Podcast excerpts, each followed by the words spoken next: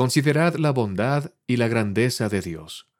Por el elder Dale G. Renland, del Quórum de los Doce Apóstoles. A través del tiempo, especialmente durante momentos difíciles, los profetas nos han alentado a recordar la grandeza de Dios y a considerar lo que Él ha hecho por nosotros como familias, individualmente y como pueblo. Encontramos esta instrucción en todas las escrituras, pero se destaca notablemente en el libro de Mormón. La portada explica que uno de los propósitos del libro de Mormón es mostrar al resto de la casa de Israel cuán grandes cosas el Señor ha hecho por sus padres. El libro de Mormón concluye con la súplica de Moroni. He aquí, quisiera exhortaros a que cuando leáis estas cosas, recordéis cuán misericordioso ha sido el Señor con los hijos de los hombres y que lo meditéis en vuestros corazones. La constancia con la que los profetas suplican que reflexionemos en la bondad de Dios es sorprendente. Nuestro Padre Celestial quiere que recordemos su bondad y la de su Hijo amado no para su propia gratificación, sino por la influencia que dicho recordatorio tiene en nosotros. Al considerar la bondad de ellos, nuestra perspectiva y entendimiento se amplían. Al reflexionar en la compasión que ellos sienten, nos volvemos más humildes, firmes y dedicados a la oración. Una experiencia conmovedora con un antiguo paciente muestra cómo la gratitud por la generosidad y la compasión nos transforma. En 1987 conocí a Thomas Nilsson, un hombre extraordinario que necesitaba un trasplante de corazón. Tenía 63 años y vivía en Logan, Utah. Después de su servicio militar durante la Segunda Guerra Mundial, se casó con Dana Wilkes en el templo de Logan. Llegó a ser un dinámico y exitoso constructor. En los años posteriores, a él le gustaba especialmente trabajar con su nieto mayor, Jonathan, durante las vacaciones de la escuela. Los dos desarrollaron un vínculo especial, en parte porque Tom se veía muy reflejado en Jonathan. A Tom le resultaba frustrante esperar por un donante de corazón. Él no era un hombre paciente. Siempre había podido fijarse metas y lograrlas trabajando fuertemente con una determinación absoluta. Luchando con una insuficiencia cardíaca y aferrándose a la vida, Tom a veces me preguntaba qué estaba haciendo yo para apresurar el proceso. Bromeando, él me sugería medidas que yo podía tomar para que alguien le donara un corazón prontamente. Un día feliz y a la vez devastador, se detuvo se tuvo disponible un donante ideal para Tom. El tamaño y el tipo de sangre coincidían y el donante era joven, de tan solo 16 años. El corazón del donante era el de Jonathan, el nieto tan querido de Tom. Unas horas antes, ese día, Jonathan había fallecido al impactar un tren contra el auto en el que él viajaba. Cuando visité a Tom y a Donna en el hospital estaban destrozados. Es difícil imaginar por lo que estaban pasando, sabiendo que la vida de Tom podría alargarse si, se usaba el corazón de su nieto. Al principio se negaron a considerar el ofrecimiento del corazón que le hacían los afligidos padres de Jonathan, su hija y su yerno. Sin embargo, Tom y Donna sabían que Jonathan tenía muerte cerebral y lograron entender que sus oraciones pidiendo un donante de corazón no habían causado el accidente de Jonathan. Sabían que esta era una dádiva que podía bendecir a Tom en este momento de necesidad. Se dieron cuenta de que algo bueno podía salir de esa tragedia. El procedimiento del trasplante fue exitoso. Después de eso, Tom fue un hombre diferente. El cambio fue más allá de una mejora en su salud o incluso de sentir gratitud.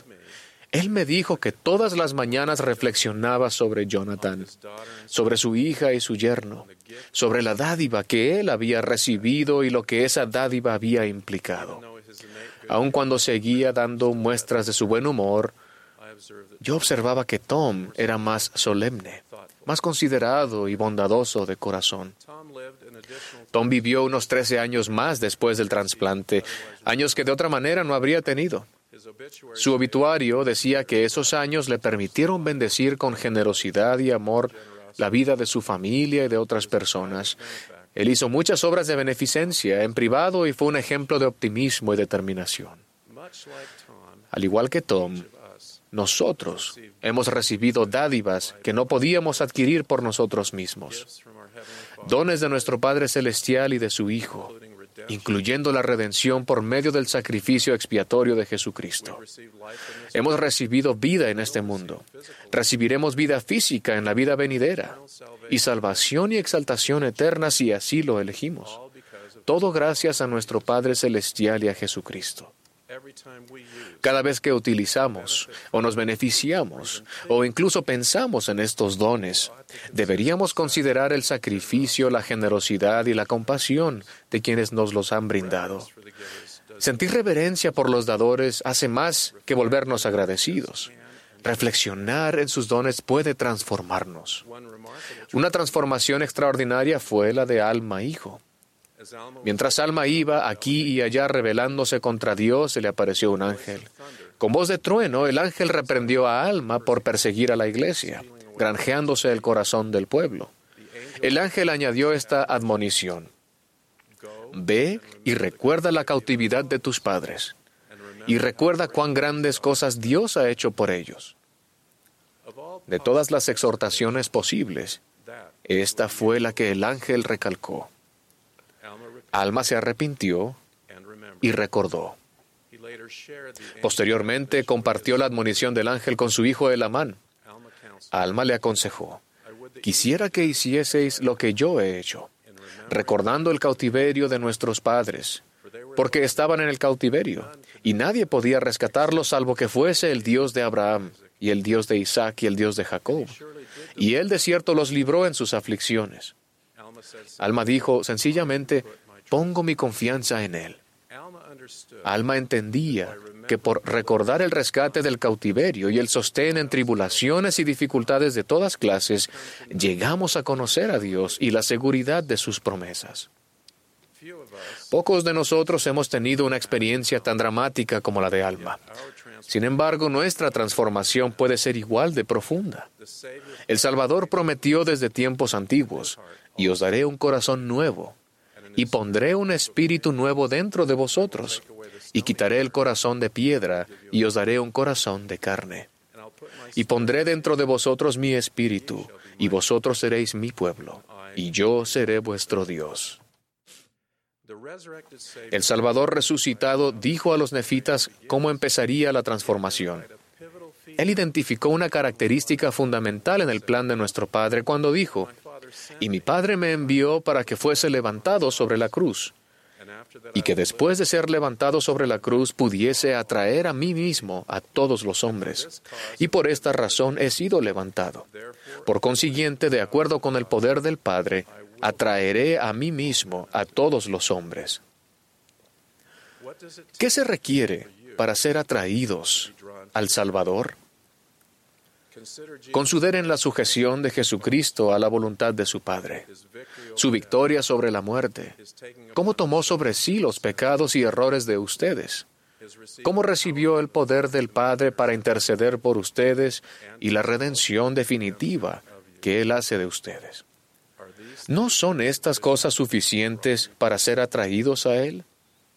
Para mí lo son. Jesucristo espera con los brazos abiertos, con la esperanza y disposición de sanarnos, perdonarnos, limpiarnos, fortalecernos, purificarnos y santificarnos, a ustedes y a mí. Estas verdades deben darnos un corazón nuevo e impulsarnos a elegir seguir el Padre y a Jesucristo. Sin embargo, aún un corazón nuevo puede estar muy propenso a desviarse y desechar al Dios que amamos. Para luchar contra esta tendencia debemos considerar todos los días los dones que hemos recibido y lo que estos conllevan. El rey Benjamín aconsejó, quisiera que recordaseis y retuvieseis siempre en vuestra memoria la grandeza de Dios y su bondad y longanimidad para con vosotros. Si lo hacemos, calificamos para las bendiciones del cielo. Reflexionar sobre la bondad y misericordia de Dios nos ayuda a llegar a ser más receptivos espiritualmente. A su vez, una mayor sensibilidad espiritual nos permite conocer la verdad por el poder del Espíritu. Esto incluye un testimonio de la veracidad del libro de Mormón, saber que Jesús es el Cristo, nuestro Salvador personal, y aceptar que su Evangelio ha sido restaurado en estos últimos días. Cuando recordamos la grandeza de nuestro Padre Celestial y de Jesucristo y lo que han hecho por nosotros, no dejaremos de apreciarlos, así como Tom no dejó de apreciar el corazón de Jonathan. De una manera feliz y reverente, Tom recordó cada día la tragedia que le prolongó la vida. En medio de la emoción de saber que podemos ser salvos y exaltados, debemos recordar que la salvación y la exaltación se pagó a un alto precio. Podemos ser felices y reverentes al reconocer que sin Jesucristo estamos condenados, pero con Él podemos recibir el don mayor que el Padre puede dar. De hecho, esta reverencia nos ayuda a disfrutar la promesa de vida eterna en esta vida. Y finalmente, vida eterna, sí, gloria inmortal en el mundo venidero. Cuando consideramos la bondad de nuestro Padre Celestial y de Jesucristo, nuestra confianza en ellos aumenta. Cambian nuestras oraciones porque sabemos que Dios es nuestro Padre y que somos sus hijos. No buscamos cambiar su voluntad, sino alinear nuestra voluntad con la suya y asegurar bendiciones que Él nos quiere dar, siempre y cuando las pidamos. Anhelamos ser más mansos, más puros, firmes, más como Cristo. Estos cambios nos hacen dignos de más bendiciones celestiales. Al reconocer que toda buena cosa viene de Jesucristo, nos comunicaremos más eficazmente con otros en cuanto a nuestra fe. Tendremos valor cuando afrontemos tareas y circunstancias aparentemente imposibles. Fortaleceremos nuestra resolución de guardar los convenios que hemos hecho de seguir al Salvador. Seremos llenos del amor de Dios. Querremos socorrer a los necesitados sin juzgarlos. Amaremos a nuestros hijos y los criaremos en rectitud. Retendremos la remisión de nuestros pecados y nos regocijaremos siempre. Estos son los frutos extraordinarios de recordar la bondad y misericordia de Dios. En cambio, el Salvador advirtió, y en nada ofende el hombre a Dios, ni contra ninguno está encendida su ira, sino contra aquellos que no confiesan su mano en todas las cosas. No creo que Dios se ofenda cuando nos olvidamos de Él. Más bien, creo que se siente decepcionado. Él sabe que nos hemos privado la oportunidad de allegarnos a Él al recordarle y recordar su bondad. Entonces nos perdemos que Él se allegue más a nosotros y las bendiciones específicas que Él ha prometido. Los invito a que recuerden cada día la grandeza del Padre Celestial y de Jesucristo y lo que ellos han hecho por ustedes. Dejen que su reflexión sobre su bondad una más firmemente, una más firmemente su corazón al de ellos. Mediten sobre su compasión y sentirán más sensibilidad espiritual y llegarán a ser más como Cristo. Contemplar su empatía les ayudará a continuar fieles hasta el fin, hasta que sean recibidos en el cielo, para que así moren con Dios en un estado de interminable felicidad. Nuestro Padre Celestial, refiriéndose a su Hijo amado, dijo, Escúchalo.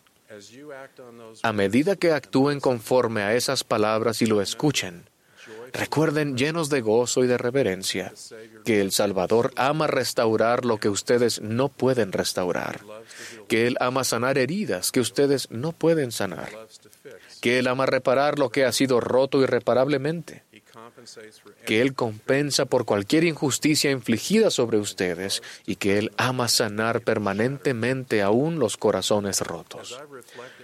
Al reflexionar sobre los dones de nuestro Padre y de Jesucristo, He llegado a conocer su infinito amor y su compasión incomprensible por todos los hijos del Padre Celestial.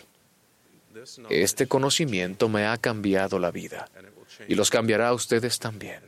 En el nombre de Jesucristo. Amén.